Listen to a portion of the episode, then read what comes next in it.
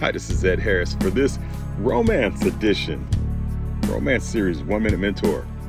Look, I don't know how good you are at poetry, but you know, one of the most romantic things you could ever do is to sit down and write a poem to your partner.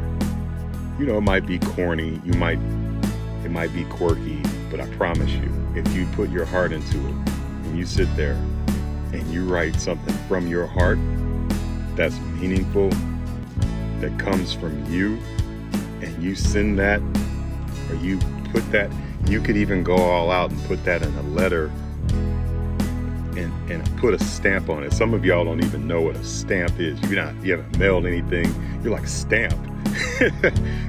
Email it, text message it, or however you want to give it, but the old romantic style. To get it in the mailbox.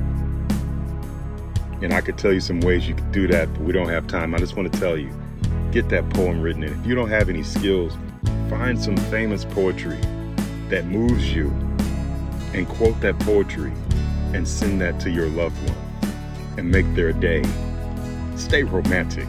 For now, it's been Ed Harris for this romance edition of your One Minute Mentor.